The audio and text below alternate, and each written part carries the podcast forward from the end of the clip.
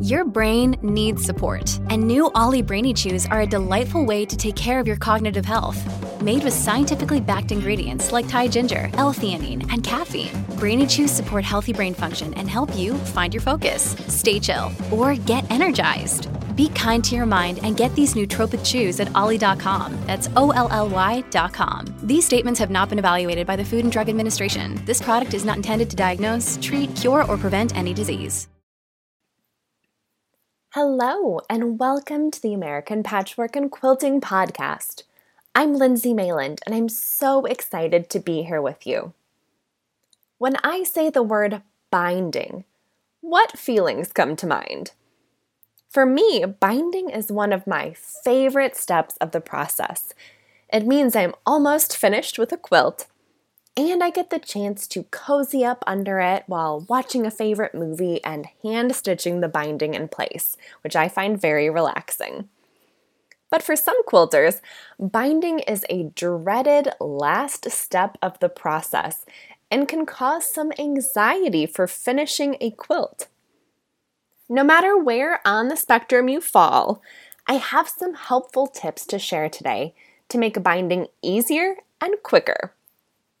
Now, there's no way I can actually explain how to do binding uh, through a podcast. Uh, so, if you need details on how to bind, either by hand or machine, I'll link to some resources in the show notes to get you caught up. First, let's talk about preparing your binding strips. It's a helpful idea to prep your binding at the same time that you're piecing the quilt top. And this helps you avoid accidentally using the fabric you had planned for the binding on another project.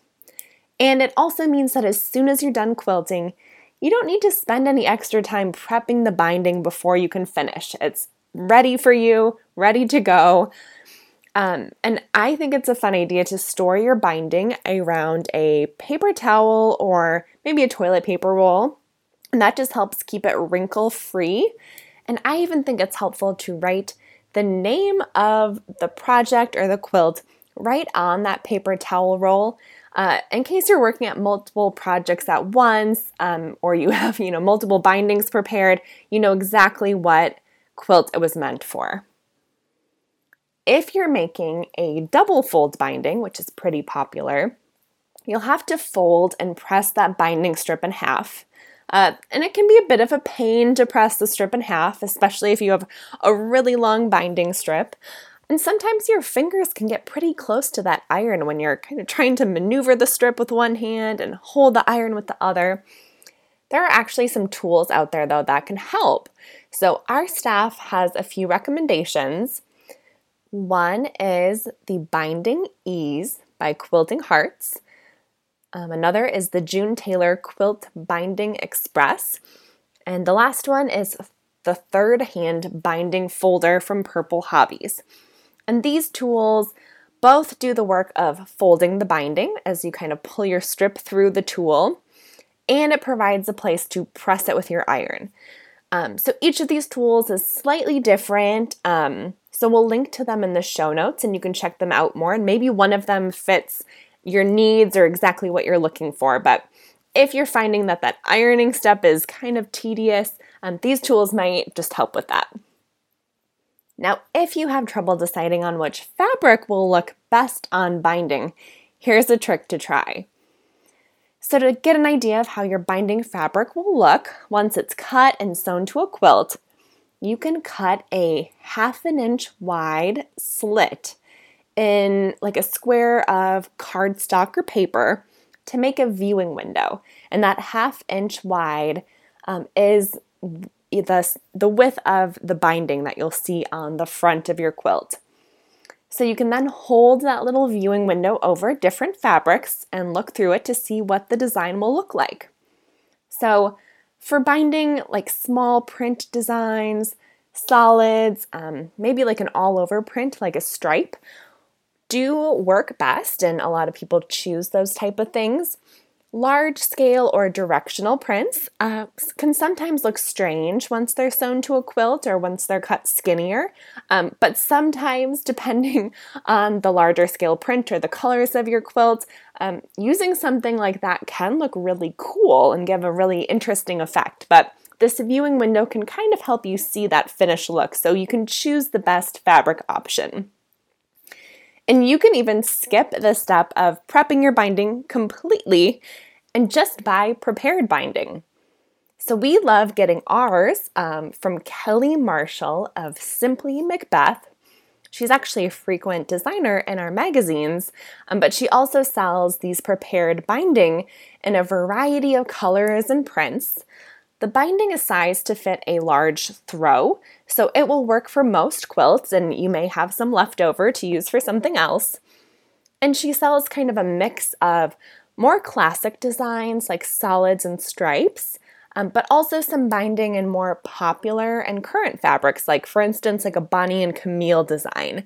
Um, so you may be able to find a new fabric binding to match your quilt for a more specific look. She does rotate out her fabric choices pretty often, so um, you'll want to be on the lookout for that. But we'll link to her store in the show notes in case this seems like a good solution for you. Now let's move on to the sewing step of binding. Once your binding is prepared, it's a good idea to lay your quilt out flat and then roughly lay your prepared binding strip around the quilt so you can make sure that your strip is long enough and also that the seams of the binding aren't hitting in the corners of the quilt. It's not the end of the world if the seam falls in a corner, uh, but it does add a lot of extra bulk to those mitered corners when you're binding, and it can make them look less neat and less pointy than your other corners. So if you have the option to just adjust things slightly to avoid that, it's worth it. And depending on the method of binding you're doing, you may have a little extra bulk where you start and end your binding strip. So, not all methods of binding have that bulk, um, but some of them do, where the beginning and ending of the strips slightly overlap, so you have a little more fabric where they come together.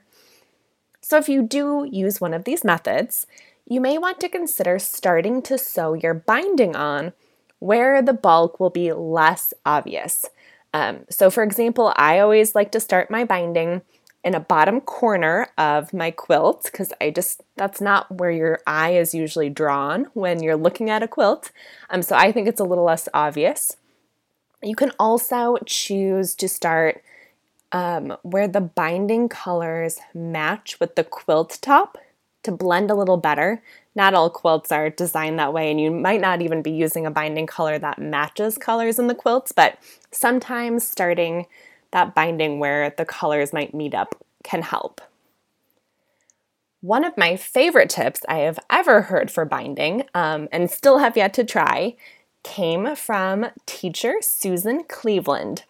And she told us in an interview we did with her on a previous podcast that she doesn't square up her quilt or trim her batting and backing, backing even with the quilt top until after she's sewn the binding on because it keeps the seams from popping, it keeps threads from unraveling, and it provides a little extra stability when sewing the binding on.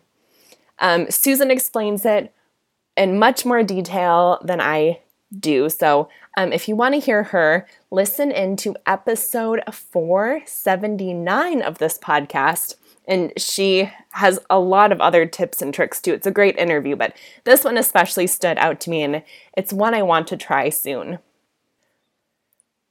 And now a few more tips for finishing your binding. If you're binding the uh, binding to the back of your quilt by hand, try using hand quilting thread, which is a coated thread. So, because it has this coating on it, it doesn't tangle as easily. So um, you can usually cut a pretty long length of hand quilting thread, like maybe about three feet when binding. And this just means you're spending less time tying knots and burying threads, um, less time untangling threads. And I just find that the coating on the hand quilting thread glides through the fabric so easily um, to make binding easier, and it's also thicker than normal piecing thread. So you can tug on it, pull on it, and it does not break, it doesn't snap, and it holds up to washing really well. It's my favorite tip to share with quilters. And once I started using hand quilting thread to bind my quilts, I couldn't go back. I cannot imagine doing it any other way. In fact, I struggle when I try to use normal thread now. if you bind your quilts um, by machine, completely by machine, you might want to consider holding the binding in place. Um, you know, when you fold it over to stitch that second stitching line to hold it in place, um, either with wonder clips or you can even use dots of a fabric glue or just a washable glue like Elmer's. And this just frees up your hands for sewing so you can have all of your hands' attention on pushing the quilt through the machine. And it just makes sure your binding stays exactly where it needs to be to get that nice straight stitch, that nice finished look. Um, and then the glue washes out in the wash. So it's um, a pretty clever trick. So there you have it. It's some of our best tips for making binding easier and quicker. Of course, we'd love to hear any genius tricks you have for binding. Um, we think it would be fun to compile more of these um, and share it on the podcast at a later date. Um, we know binding is something people struggle with, and we know there's a lot more great tips out there for making it easier. So you can email us um, any tips you have at apqpodcast at meredith.com. Um, we'll list the email in our show notes. So if you have something to share, you can reach out to us there. We're going to take a quick ad break, but when we come back, we're chatting with designer Mary Blythe. When you need mealtime inspiration, it's worth shopping Kroger, where you'll find over 30,000 mouthwatering choices that excite your inner foodie. And no matter what tasty choice you make, you'll enjoy our everyday low prices, plus extra ways to save, like digital coupons worth over $600 each week. You can also save up to $1 off per gallon at the pump with fuel points. More savings and more inspiring flavors make shopping Kroger worth it every time. Kroger, fresh for everyone. Fuel restrictions apply. Welcome back. I'm now handing the mic over to Elizabeth Stumbo, the art director of American Patchwork and Quilting, for her chat with Mary Blythe. So, we just featured Mary in the October 2021 issue of American Patchwork and Quilting magazine. So, if you have that issue or you're a subscriber, you've been lucky enough to see the photos of her beautiful space and projects. But for those who don't know Mary, she is a talented hand crafter, best known for her wool applique designs and rug hooking. She's the former owner of the Woolen Needle store in Williamsburg, Iowa. And she's also a teacher, author, and lover of antiques and history. She has so much to share for us today, so please enjoy the chat. Hi, Mary. Welcome to the podcast. I am just so thankful Thank that you. you. are joining us today um, to talk about all things quilting and wool. Yes, thank you for the invite. I appreciate it. Yeah, I'm looking forward to our conversation. So, uh, we had the pleasure of featuring you and your designs in our current October 2021 issue of American Patchwork and Quilting magazine. And I am just so thrilled to introduce you now to our podcast listeners. Thank you. Thank you. I uh, was honored uh, to be asked by Jody uh, a year ago to uh, have a pattern featured in last year's magazine and then uh, did the Instagram uh, takeover. And from there, it led to the feature that is in this current issue yeah, it's on newsstands right now, so people can pick it up. Mm-hmm. yeah, it's such a beautiful feature. I had so much fun um, designing that, and the photos were just beautiful of your space. So we were Thank so honored to, to be able to feature you too, and and uh, have you be a longtime contributor to our magazines. That's been really great too. So thank you. I appreciate it. Yeah. So um, I would say that you are best known for your beautiful wool patterns, but really you embrace a variety of what you describe as heirloom crafts. Could you share with our listeners a little bit about that term heirloom crafts and a little bit about yourself and how that passion for those crafts and, and textiles and quilting really began? Uh, to me, heirloom crafts are crafts that uh, our mothers, grandmothers, and great grandmothers uh, did uh, to pass the time and also to to make products for their home. Um, I love rug hooking. Have always loved the look of it. Uh, stumbled upon a class in the early 90s in Kansas City and learned a lot about wool there from Emma Lou Lais and just fell in love with wool in general. Um, from there, I just continued to rug hook. Uh, I was a stay at home mom, so that was my hobby.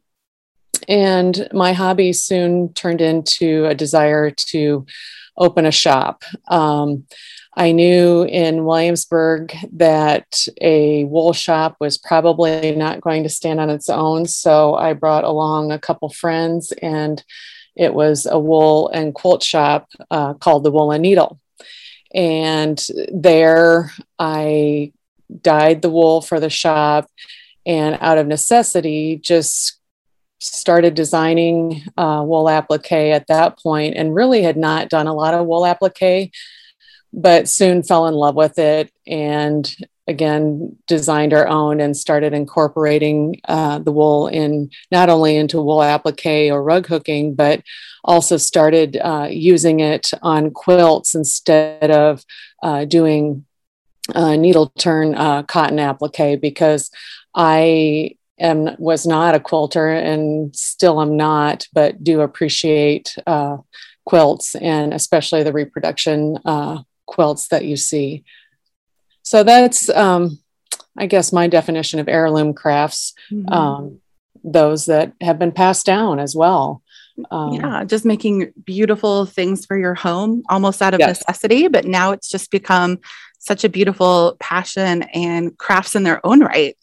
Um, yes. So just beautiful. Well, being a fellow Iowan, I have had the pleasure of visiting the Wool and Needle numerous times over the years.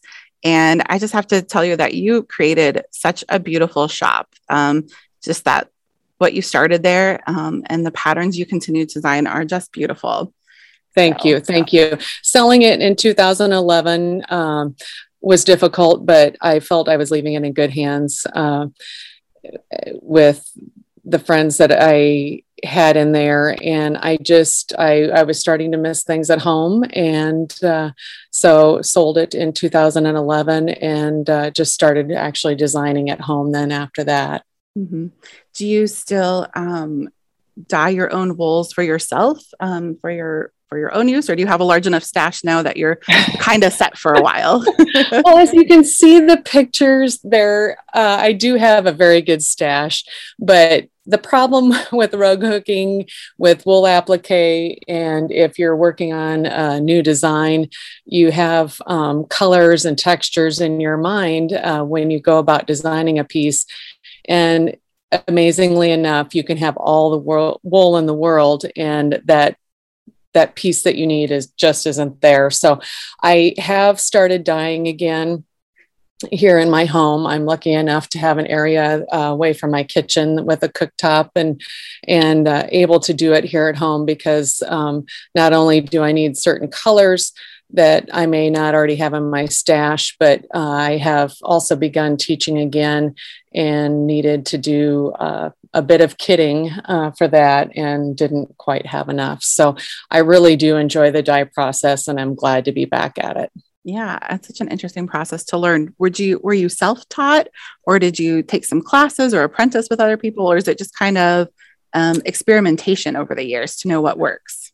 I actually um, just kind of was self-taught, uh, talked to a few teachers, uh, kind of saw their setup at a few retreats that I had been at. And uh, my first uh, dye formula book was Emma Lou Lais's and, and Barbara Carroll's. Uh, they're very well known. Emma Lou sadly has passed, but Barbara, they together came up with a wonderful dye book of primitive colors. And I worked off of that for quite a while and then um, kind of changed my my dye uh, company that I was getting my dyes from, and then in turn came up with my own formulas from mm-hmm. there. But uh, I was basically just self taught because um, back when I started, it there wasn't a lot of uh, teaching going on as far as how to dye. Yeah. Um, do you still find yourself surprised by certain things you d- dye, or or do you oh, kind yes. of have it all down as a formula? okay. oh yes, yes, yes. And what's what's really sad is I did save my formulas from when I was at the shop. And then, of course, over the last 10, 12 years, the names of the dyes have changed and they've discontinued certain things. So I am having fun playing around with it. Um, but uh, I do have a lot of different reds because I wasn't quite finding the right red. So I think I have every shade of red that I will need for quite a while. red is a tricky color to get right. And I, I think a lot of people uh, call like that true red or cardinal red like that can mean different things to different people so mm-hmm, mm-hmm. i totally understand that yeah yeah well that's fun that after all of these years you still have surprises and are continuing to to learn and as you go so that's oh, always yes. exciting and, and on the dye side um actually don't be afraid of ever picking up an ugly piece of wool um that is uh wool is great because you can change whatever color. I mean, mm-hmm. if you like the the plaid that's going on in it, or the check, or the texture, or anything um, of that sort, don't be afraid of picking up that ugly piece of wool. You can always change the color of it. Yeah, that's nice. It's a lot of freedom there. Yes, yes. I'm curious where where do you find those raw pieces of wool? Um, I know you know if someone's doing it on a smaller scale, they might go to like a secondhand shop or something and pick up an an old piece of clothing or whatever. But I'm wondering where you find those raw materials. Uh, I used to do it that way. Um, but you know because of the quantity that we use i have um, several suppliers or three suppliers that i basically use um, that come out quarterly with uh, swatches. And they just end up you know coming up with these beautiful wools. The the sad thing is is that there's not many wool mills out there anymore. So the selection can be limited uh, but you know they they do a beautiful job of doing that. But sadly enough covid has affected their operation too as well. And so um, you know they're they're backed up as far as uh, what they're able to get as well. So mm-hmm. um, I do buy from um, the Wool Studio out in Pennsylvania, Heavens to Betsy, and the Dorr Mill Company. Um, they're all great, long, long-standing companies, and and uh, they they do a very good job of coming up seasonally with with new new pieces. Yeah, oh, I just find the whole process fascinating that you can take some someone else's like beginning raw product and then just completely make it your own and mm-hmm. reinvent it in a way. So mm-hmm. I love talking mm-hmm. about hand dyeing things. That's great. Yes. Yeah. Um, yeah. So your style when you're designing patterns and coming up with new designs, do you find yourself kind of drawn to the same familiar uh, color palettes or techniques and motifs? Um, how would you describe your style? Is it kind of folk art style for those that might not be familiar with your with your patterns. Right right. I would say my style is a refined primitive. I uh, love primitive uh, antiques. I early american antiques. And i wouldn't say my pieces are primitive primitive uh, to me that um, is a little rougher than what i do. Uh, I love the primitive color palette, the darker muted uh, colors. And um, my elements are detailed, but yet they're not finely detailed. Um, I tend to, if I have to have a detailed aspect of my design, I generally use it um, or have that come across in stitches rather than in the wool, just because teeny tiny little pieces are really hard sometimes to fuse and tuck under mm-hmm. other pieces to make that concept work or to have your element look like what you want it to look like. So I tend to not make my designs too complicated. Um, and I also, because wool applique started with the penny rug and people used coins you know to make their circles. I tend to most of my designs have some sort of circle penny in them very mm-hmm. few do not. Um, i don't know. I've just always been drawn to that uh, look and but uh, thank god for AccuCut and pre-cut circles because um, as you know, no one can draw, or they can draw maybe a perfect circle with a stencil, but you cannot cut a perfect circle. And and there are times when I don't use my pre-cut circles, but um, a lot of times I do just to save time and and frustration. But yeah, I would I would call my style more of a refined primitive. Um, uh, definitely not i don't design on the bright end of things. Um, if i do a spring uh, design at all the colors would be more on the muted uh, softer tone um, than anything bright. Yeah. Uh, that's so great. Um, so I was also just curious what what first drew you to wool. You said you started with rug hooking, but then you started to discover that you could also kind of, you know, do applique with it. For any of our listeners that might not have dabbled in wool before, what are what are some of those things that you love about working with wool? I love the portability of it. Um, we travel a lot and just being able to put uh, your pieces together because I do use the heat and bond method of fusing uh, my wool to my uh, foundation. Um, and also, I take uh, circle pennies on the go um, with me everywhere. So the portability is huge. Um, and just the fact that you don't need a lot of supplies to work with it. You basically a scissors, needles, thread, and um, you know your wool and whatever design you you choose to use. Um, I I love rug hooking because of the look of it and just the designs are amazing and you can just do do so many fun things with it. But it's really one of those crafts that you know you need a frame you need a hook you need your mm-hmm. your foundation piece and all that and it can be a little clunky to travel with and with wool i mean i throw it in a bag throw it in my purse and you know you can do it in the car um, at ball games for those people that are sitting at ball games and athletic events and yeah those can be long hours sitting on pictures yes yes yes and you can get a lot done in the, that amount of time. So so so basically the portability of it and i just love the look of it and, mm-hmm. and um, most people and if you rug hooking um, i to me takes more time and if you're wanting to do a gift for somebody um, wool applique is a lot simpler it fits into most homes and it's a lot less expensive than you know doing an entire rug for somebody as a gift mm-hmm.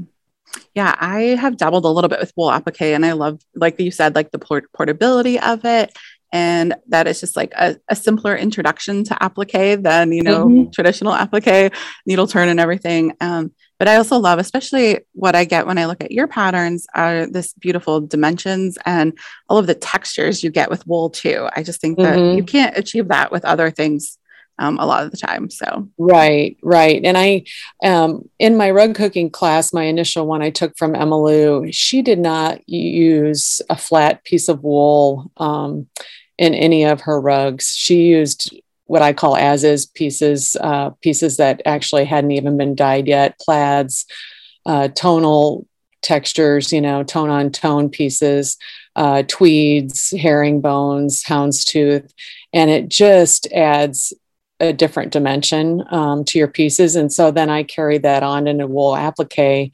And it just a lot of times the plaids and stripes or whatever you have going on can do a lot of the um, explaining of what you want your element to be without having to do a lot of extra stitching. And plus it just it just adds interest. Um, mm-hmm. you do have to be careful. Um, i am currently uh, color planning um, some christmas stockings. And I, as much as i love texture you still have to have those somewhat quiet pieces too within your design so you don't uh, have too much going on um, mm-hmm you know within your within your project but yeah. they do add a fun and they're it's plaids are an awesome way to uh, help bring your project together because it can it can bring in all the you know several of your colors that you have in your piece and just kind of um, you know put the finishing touch on it. Hey it's lindsay. Sorry to interrupt but we have to take a quick ad break. We'll be back soon with more from mary so, well, in the magazine feature, we have featured some beautiful photos of your home sewing space, and it just looks like an incredible space to just uh, pursue all of your hobbies in. Thank For, you. Yeah. Thank you. I love it. I love it. Do you spend a lot of hours down there? Yes, I do. I do. yeah, it looks like an incredible space. For our listeners, could you describe your space a little bit for them? Well, I would say it is just warm and cozy and old. Um, I just have always loved history. I love reading historical fiction and and just kind of, um, you know, trying to experience what it must have been like back back in the day. And uh, so I love filling my spaces with antiques and um, actually pieces from the past. Uh, I've been fortunate enough to have a couple quilts uh, from my great grandmother's, a sampler, and and some other pieces. So I love incorporating those uh, pieces into my decor, and um, just I love using them to store things. Um, I have in the magazine. There's pictures of my spool cabinets. Uh, fortunately uh, I was able to have my hardware store just make me some simple little grid pieces. And so I used that for all my pennies because in the beginning, I, you know, it wasn't a problem. But as uh, I continued to design and cut and, and all that, they were getting out of control and trying to find what I needed was impossible. So that has really helped uh, keep myself on track. And then I also use it for my Valdani that I use. So I'm not uh, struggling in bags and trying to dig around and find find what I need.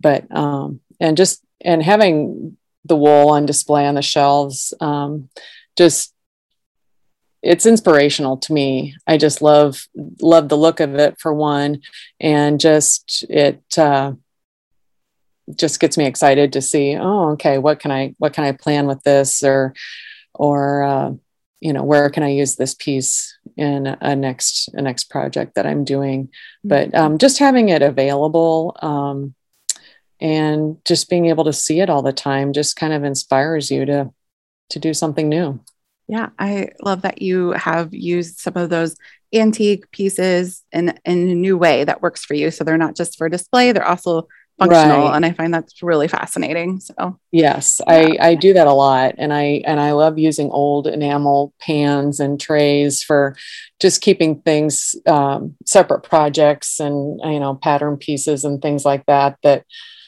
I may be working on, and then I get I get sidetracked a little bit and say, oh well, this this would look good in this project. So then I'm able to to throw those pieces on a different tray and and just kind of keep try to keep things straight. Um, my studio right now, I wouldn't want you to see it because, like I said, I'm in the middle of um, color planning six different uh, Christmas stockings and it's a disaster. I mean, I'm sure it's the most beautiful disaster though, with all of those colors. Gotta love I try. I try. Yeah. Well, it sounds like you surround yourself with some beautiful heirloom pieces while you are creating heirloom pieces that you're going to hand down and inspire other people's with. So it's well, really a beautiful I, space.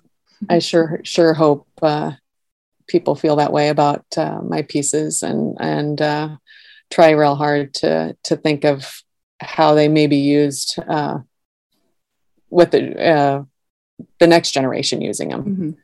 Yeah, and things that you can just bring out all the time because so many of your pieces too are are seasonal inspiration too. Mm-hmm. So um, yeah, it's fun to pull those out and and bring them out every year and and remember making them or having been gifted them from someone yes. else. So yeah. Yes. Yes. Well, um, we're kind of wrapping up our time here, but I always okay. like to end with a few what we call our rapid fire questions here at the end of okay. the interview. So um, I have five questions for you. So you can just say whatever first comes to mind. Okay. Okay. First season, uh, first question is what is your favorite season to design for? Fall. Fall. Love Gotta the colors, love, love the season, love all the textures, and yeah, just love it. Yeah, love it's it. such a great season, especially for wool. It's just like you just yes. want to be warm and cozy. Yes, yes. Yeah, great. Um, what is a technique you want to learn or maybe pick back up again? I really want to spend more time rug hooking. I I do miss it. Um, I just I just want to dedicate more time to that. And I have so many projects that are partially done, and and as you know, many of us have those. But I would really like to get back uh, to doing a, little bit more of that. Mm-hmm. What? So you kind of touched on this a little bit already, but uh, what is the current project you are working on right now?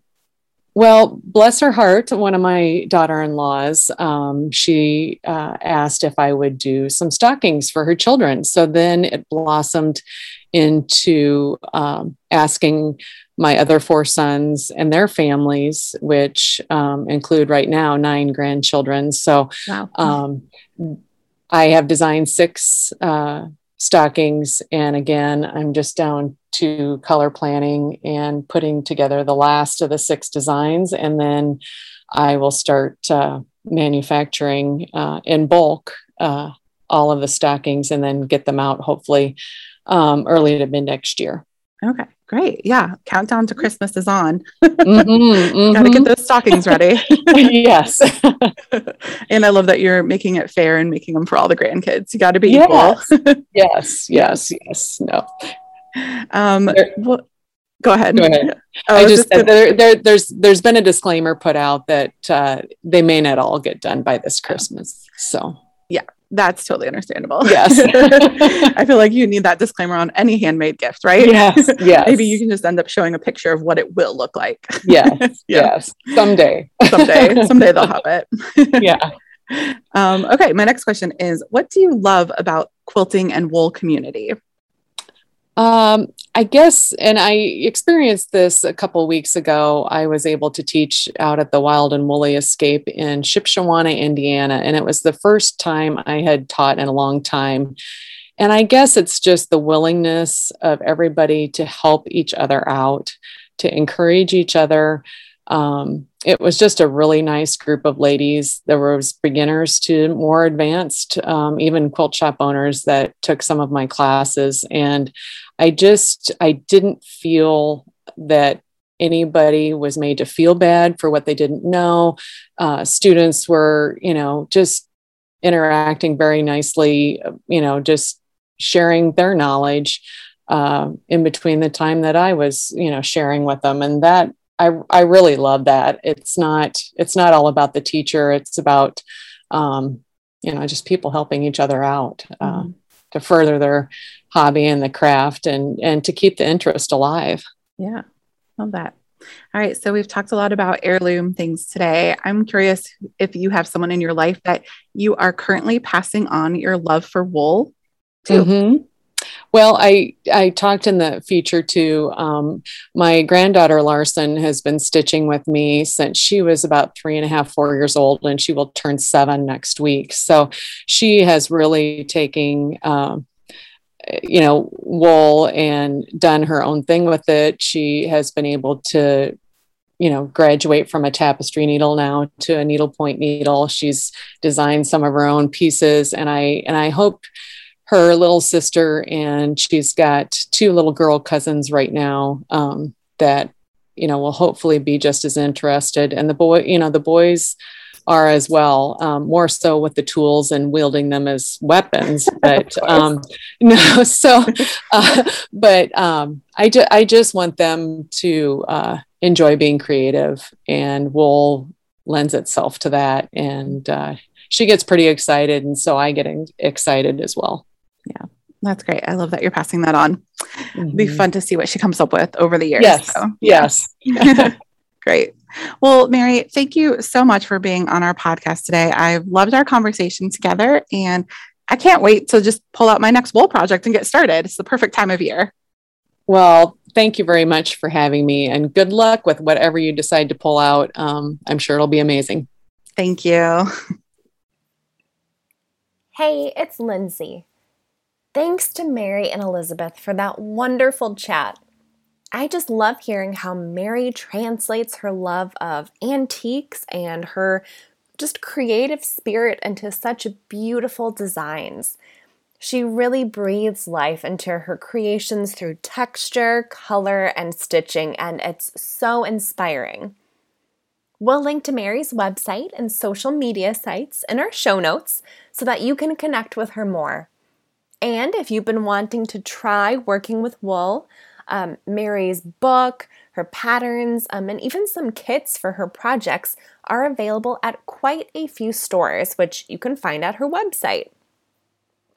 Before we leave today, I wanted to share a review of the podcast. So, this review comes from Quirk Quilter, and they say, I found this podcast in March of 2020. Ever since, I look forward to new episodes on Mondays. I also go back to the plenty of older episodes and keep getting great tips each time I listen. Hearing the hosts' friendly voices has been great for my stress and encourages me to keep up with my quilt projects. I'm so thrilled that Quirk Quilter found us. I think the start of the pandemic brought a lot more quilters into the world of podcasts to just stay connected and we're so glad to have you as one of our listeners. So, thanks so much for this kind review. If this review is yours, please email us at apqpodcast at meredith.com. The email is listed in our show notes. Uh, we'd love to send you a little gift to say thank you. And as always, we'd love for our listeners to rate and or review the show. Um, it truly helps other quilters find us and it means the world to our staff to know other quilters are enjoying the show. Everyone, have a great week.